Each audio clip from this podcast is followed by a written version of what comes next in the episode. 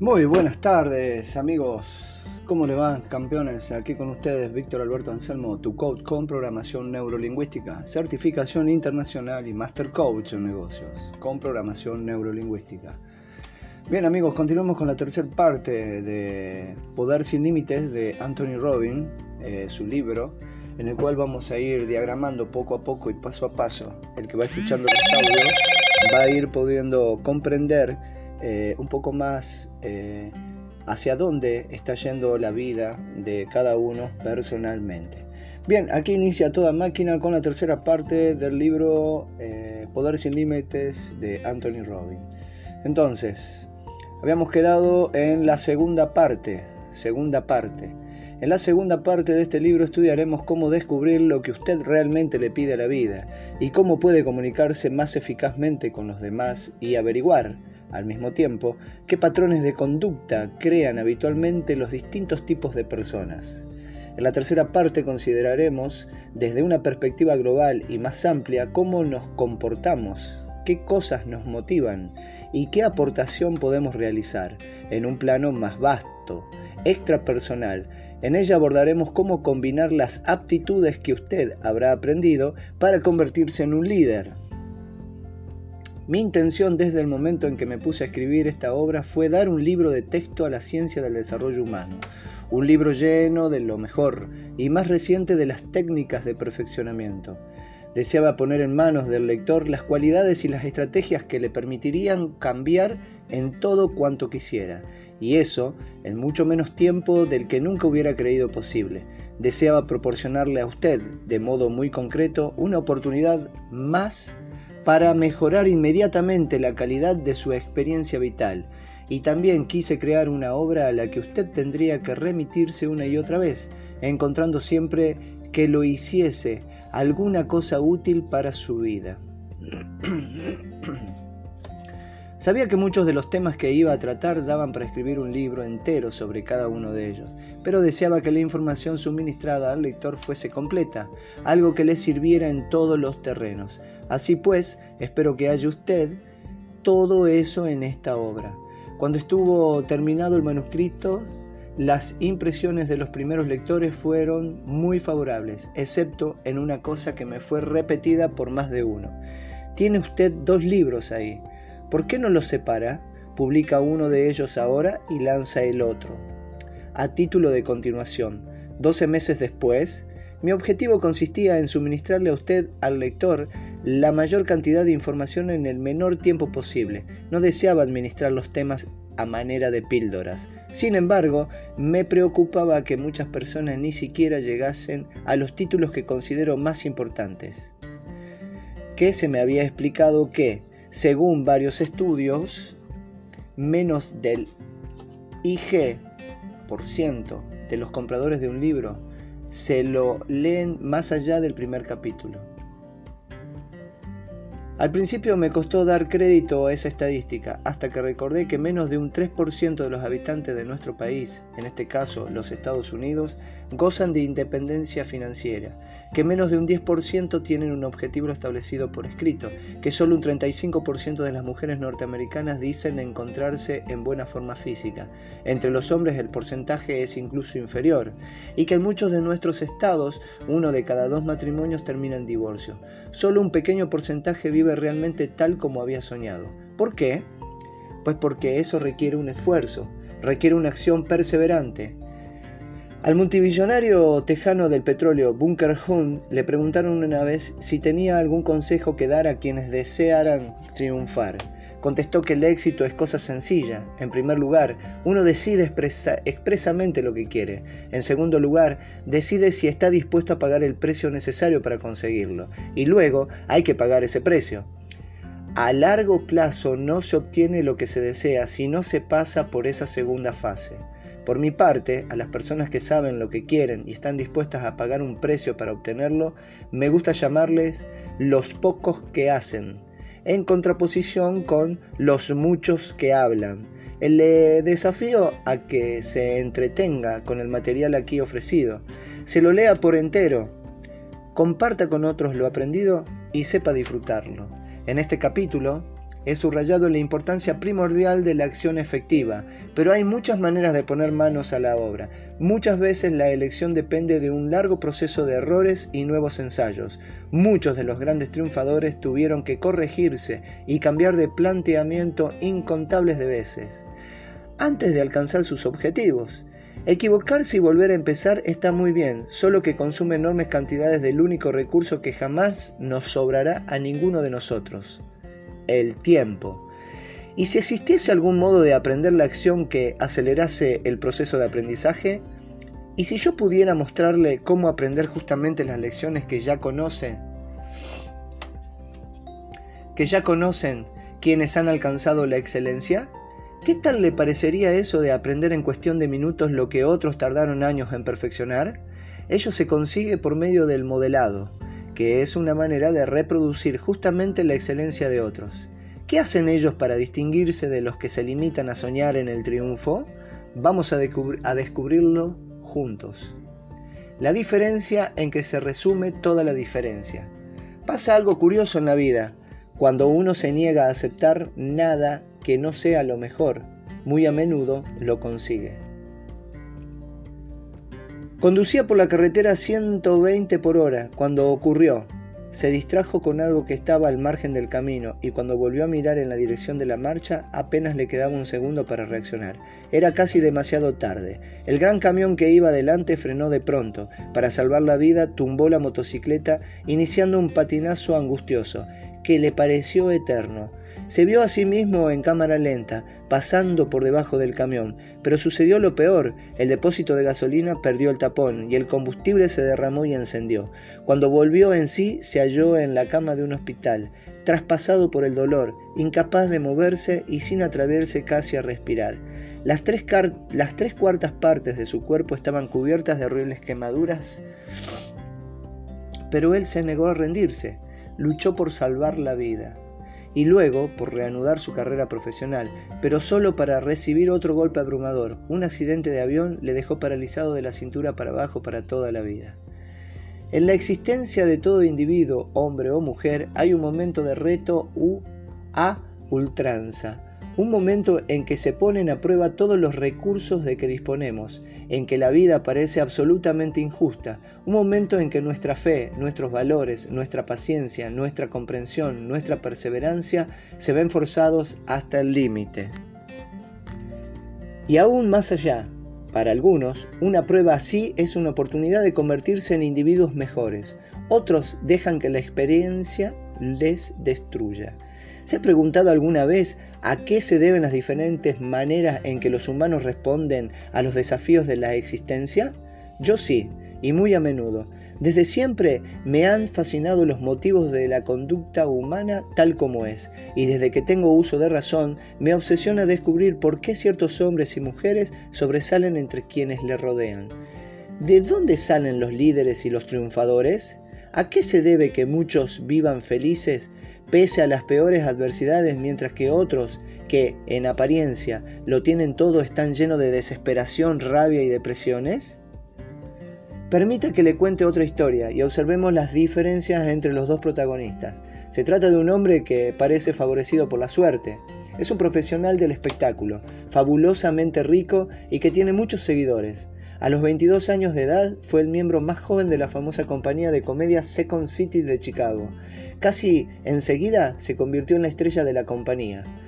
No tardó en tener un gran éxito en los escenarios de Nueva York. Durante la década de los 70 se convirtió en uno de los grandes triunfadores de la televisión y luego en uno de los actores cinematográficos más cotizados. Se pasó al campo de la música y el triunfo fue inmediato. Tiene docenas de amigos que le admiran, una esposa amante y magníficas casas en la ciudad de Nueva York y en la isla de Marta Vinegar. Lugar de descanso de los famosos. A primera vista posee todo lo que una, todo lo que una persona podría ambicionar. ¿Cuál de los dos preferiría ser? Difícilmente nadie se pondría en el lugar del primero. Pero deje que le cuente más cosas de esos dos hombres. El primero es una de las personas que con más vitalidad, fuerza y éxito que conozco. Se llama Mitchell. y vive actualmente en Colorado. Desde su terrible accidente de moto ha conocido más triunfo y alegría que muchos otros en toda la vida. Cultiva unas relaciones personales magníficas con algunos de, con algunos de los personajes más influyentes de los Estados Unidos. Ha ganado millones en los negocios, incluso presentó su candidatura a un escaño en el Congreso. Pese a tener el rostro, el rostro grotescamente desfigurado, la consigna de su campaña, la consigna de su campaña, vóteme para el Congreso y no seré solo un guapo más. Hoy día mantiene una relación fabulosa con una mujer muy especial y se encuentra en plena campaña para el cargo de vicegobernador de Colorado. La otra persona es alguien que le resultará familiar y que probablemente le ha proporcionado a usted bastantes horas de esparcimientos y alegría. Se llama John Belushi era uno de los cómicos más celebrados de nuestra época y uno de los grandes triunfadores de la industria del espectáculo durante la década pasada. Beluzzi supo enriquecer la vida de muchos, pero no la suya propia. Cuando falleció a la edad de 33 años, como consecuencia de lo que el forense llamó una intoxicación aguda de cocaína y heroína, pocos de los que le conocían bien se sorprendieron. El hombre que lo tenía todo se había convertido en un toxicómano que, aparentaba muchos más años de los que tenía. Exteriormente, no le faltaba nada de nada, interiormente estaba vacío desde hacía muchos años. Los ejemplos así abundan. ¿Conoce el caso de Peter Strudwitz? Nacido sin manos ni pie, se ha convertido en un especialista de la maratón que ha recorrido ya 40.000 kilómetros. Recordemos la asombrosa historia de Helen Keller o recordemos a Candy Lightner, la fundadora de Madres contra el Alcohol al Volante, después de vivir una tragedia horrible ya que una hija suya murió atropellada por un conductor borracho. Creó una organización que habrá salvado cientos y quizás miles de vidas. En el otro extremo de la escala, recordemos a seres como Marilyn Monroe o Ernest Hayward, que tuvieron éxitos fabulosos y acabaron destruyéndose a sí mismos. Por tanto, yo le pregunto a usted, ¿en qué consiste la diferencia entre quienes tienen lo que hay que tener y quienes no? ¿Entre quienes hacen lo que hay que hacer y quienes no? ¿Por qué unos superan adversidades tremendas, inconcebibles y convierten sus vidas en un triunfo, mientras que otros, pese a contar con todas las ventajas, las convierten en un desastre? ¿Cómo consiguen algunas personas que todas las experiencias repercutan a su favor, mientras que para otras cualquier experiencia actúa en contra de ellas? ¿En qué consiste la diferencia entre, Michael, entre eh, Mitchell y John Bellucci? ¿Cuál es la diferencia en que se resume toda la diferencia en cuanto a calidad de la vida? Estas preguntas siempre han sido mi obsesión. A medida que iba madurando pude observar a individuos que poseían grandes riquezas de toda especie, magníficos empleos, relaciones estupendas y buena presencia. Necesitaba saber por qué para ellos la vida era tan distinta de la mía y la de mis amigos. Pues bien, toda la diferencia se reduce a la manera en que nos comunicamos con nosotros mismos y a las acciones que emprendemos. ¿Qué hacemos cuando, tras poner todas nuestras fuerzas en el intento, las cosas nos siguen saliendo mal? Quienes triunfan no tienen menos problemas que quienes fracasan. Las únicas personas que no tienen problemas son las que están en el cementerio. ¿Lo sabías? Lo que distingue al fracaso del éxito no son las cosas que nos pasan. La diferencia estriba en cómo percibimos lo que pasa y qué hacemos en consecuencia. Cuando su organismo le comunicó a Michael la información de que estaba cubierto de quemaduras de tercer grado en un 75%, pudo elegir entre varias maneras de interpretar esa información. Por el significado, pudo ver en el camino un motivo para morirse. Para él, en la desesperación o cualquier otra cosa que eligiera comunicar. Y eligió comunicarse a sí mismo, insistentemente, que aquella experiencia le había ocurrido porque estaba llamado a hacer algo y que ese algo algún día le supondría ventajas aún mayores respecto a su afán de hacer algo importante en el mundo. Como resultado de tal, comunicación, eh, comunicación consigo mismo, formó conjuntos de creencias y de valores que siguieron orientando su vida desde una perspectiva ventajosa y no como una tragedia. Incluso después de verse paralítico en cuanto a Pete Strudwick, el que no tenía manos ni pies, ¿cómo logró culminar con éxito la Pick Pick, la maratón más difícil del mundo? Pick Pick, la maratón más difícil del mundo. Muy sencillo, dominaba la comunicación consigo mismo. Cuando sus sentidos corporales le enviaban las señales que en el pasado solía interpretar como de dolor, limitación o agotamiento, él se limitaba a cambiar la etiqueta de su significado y a seguir comunicándose con su sistema nervioso de tal modo que le permitiese continuar la carrera. No cambian las cosas, cambiamos nosotros. Henry David Thoreau lo que despertó mi curiosidad fue saber concretamente cómo obtenían resultados estas personas. Había comprendido desde hacía tiempo que el éxito deja unas claves, que quienes producen resultados sobresalientes hacen cosas de determinadas que son las que crean dichos resultados. Comprendí que no bastaba con saber que un Mitchell o un Peter Strutwit se comunican consigo mismo de una manera especial. Había que averiguar concretamente cómo lo hacían. Me convencí de que, si repetía exactamente las acciones de otros, no dejaría de reproducir resultados de la misma calidad que ellos. De que, si sembraba, no dejaría de cosechar. En otras palabras, si alguien se mostrase comprensivo incluso en las circunstancias más adversas, yo averiguaría su estrategia, su manera de considerar las cosas, el uso de su propio cuerpo en tales situaciones, y así llegaría a ser más comprensivo. Si un hombre y una mujer llevasen 25 años feliz, felizmente casados y enamorados todavía el uno del otro, yo me enteraría de qué acciones habían emprendido y en qué, en qué creencias las sustentaban, al objeto de adoptar las mismas acciones y creencias y alcanzar los mismos resultados en mis propias relaciones. Como uno de los resultados producidos por mí había sido un notable exceso de peso, empecé a comprender que solo necesitaba modelar mi conducta sobre la de los delgados averiguar qué comían, cómo lo comían, qué opinaban, cuáles eran sus creencias y conseguiría lo mismo que ellos. Así fue como perdí mis 15 kilos sobrantes. Hice lo mismo en el aspecto económico y en mis relaciones personales. De esta manera empezó mi búsqueda de modelos de excelencia personal y en mi propia investigación de la excelencia exploré todos los caminos que lograba descubrir. Fue entonces cuando supe que existía una ciencia llamada programación neurolingüística, que abreviaremos como PNL. Fijándonos en ese nombre, veremos que viene de neuro, que hace alusión al cerebro, y lingüística, que se refiere al lenguaje. Programar es poner a punto un plan o procedimiento. La PNL es el estudio de cómo el lenguaje, tanto el verbal como el no verbal, afecta a nuestro sistema nervioso, pues nuestra capacidad para hacer cualquier cosa en la vida está basada en nuestra aptitud para dirigir nuestro propio sistema nervioso y los que consiguen cosas sobresalientes lo hacen mediante determinadas comunicaciones con el sistema nervioso a través de él.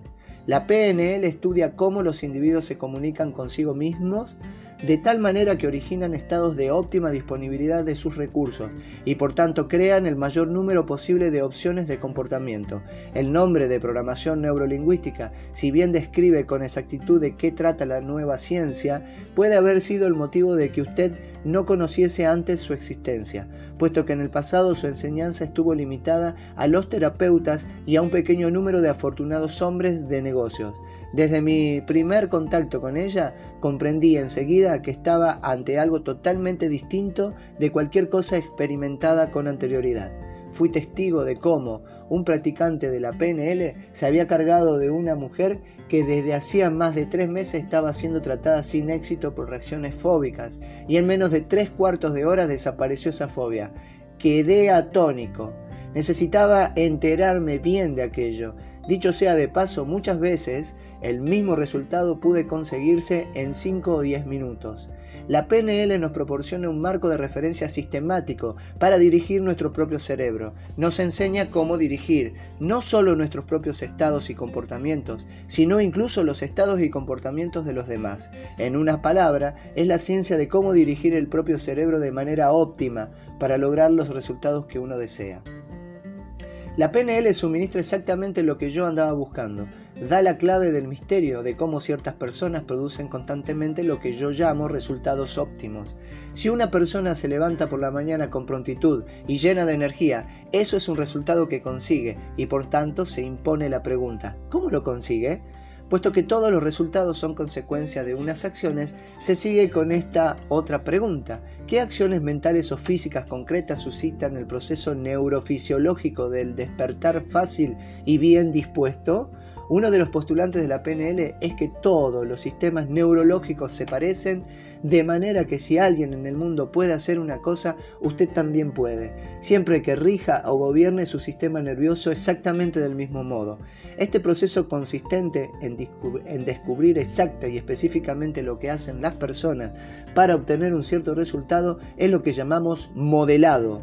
¿Recuerdan ustedes que yo les decía a qué jugador siguen ustedes? ¿Qué tipo de jugadas técnicas de esos jugadores que ustedes siguen pueden modelar. ¿eh? Repitamos una más, que el postulado es que si otros pueden, usted también puede. La cuestión no estriba en si será usted capaz de obtener los mismos resultados que obtiene otra persona o no. Solo es cuestión de estrategia, es decir, cómo lo consigue esa persona. Si uno demuestra un extraordinario dominio de la ortografía, debe existir una manera de modelarlo y poder hacerlo usted también, en solo 4 o 5 minutos. Aprenderá usted esa estrategia en el capítulo 7. Si alguien a quien conoce se comunica perfectamente con su hijo, usted puede conseguir lo mismo. Si existe alguien para quien sea fácil levantarse de la cama por las mañanas, usted también puede. Basta con modelar, como esos otros individuos gobiernan sus sistemas nerviosos. Obviamente, algunas tareas son más complicadas que otras y puede requerir algún tiempo el modelarlas y duplicarlas. No obstante, si uno tiene deseo y fe suficientes para perseverar durante el proceso de ajuste y cambio, cabe la posibilidad de modelar virtualmente cualquier cosa que esté al alcance de cualquier humano. En muchos casos, a una persona le habrá costado años de errores y nuevos ensayos descubrir cómo servirse de su mente o de su cuerpo para alcanzar un resultado concreto. En cambio, usted si quiere seguir sus pasos, no tiene más que modelar las acciones que costó años perfeccionar y conseguir algo similar en cuestión de instantes o de meses. En cualquier caso, mucho más pronto que la persona cuyos resultados deseamos duplicar. Los principios creadores de la PNL, los principales creadores de la PNL fueron John Grinder y Richard Bandler. El primero es uno de los lingüistas más destacados del mundo. Bandler es matemático, psicólogo gestáltico, gestáltico la llamada psicología de la forma, y experto en informática. Estos dos hombres decidieron asociar su talento para una tarea extraordinaria, salir a modelar la conducta de los mejores en su actividad, cualquiera que éste, ésta fuese. Buscaban a los individuos más eficaces en la creación de lo que más ansía la mayor parte de los humanos, el cambio. Entre los individuos más notables estudiaron a hombres de negocios, terapeutas y otros a fin de condensar las lecciones y los patrones de conductas que estas personas habían descubierto a través de años de errores y nuevos intentos.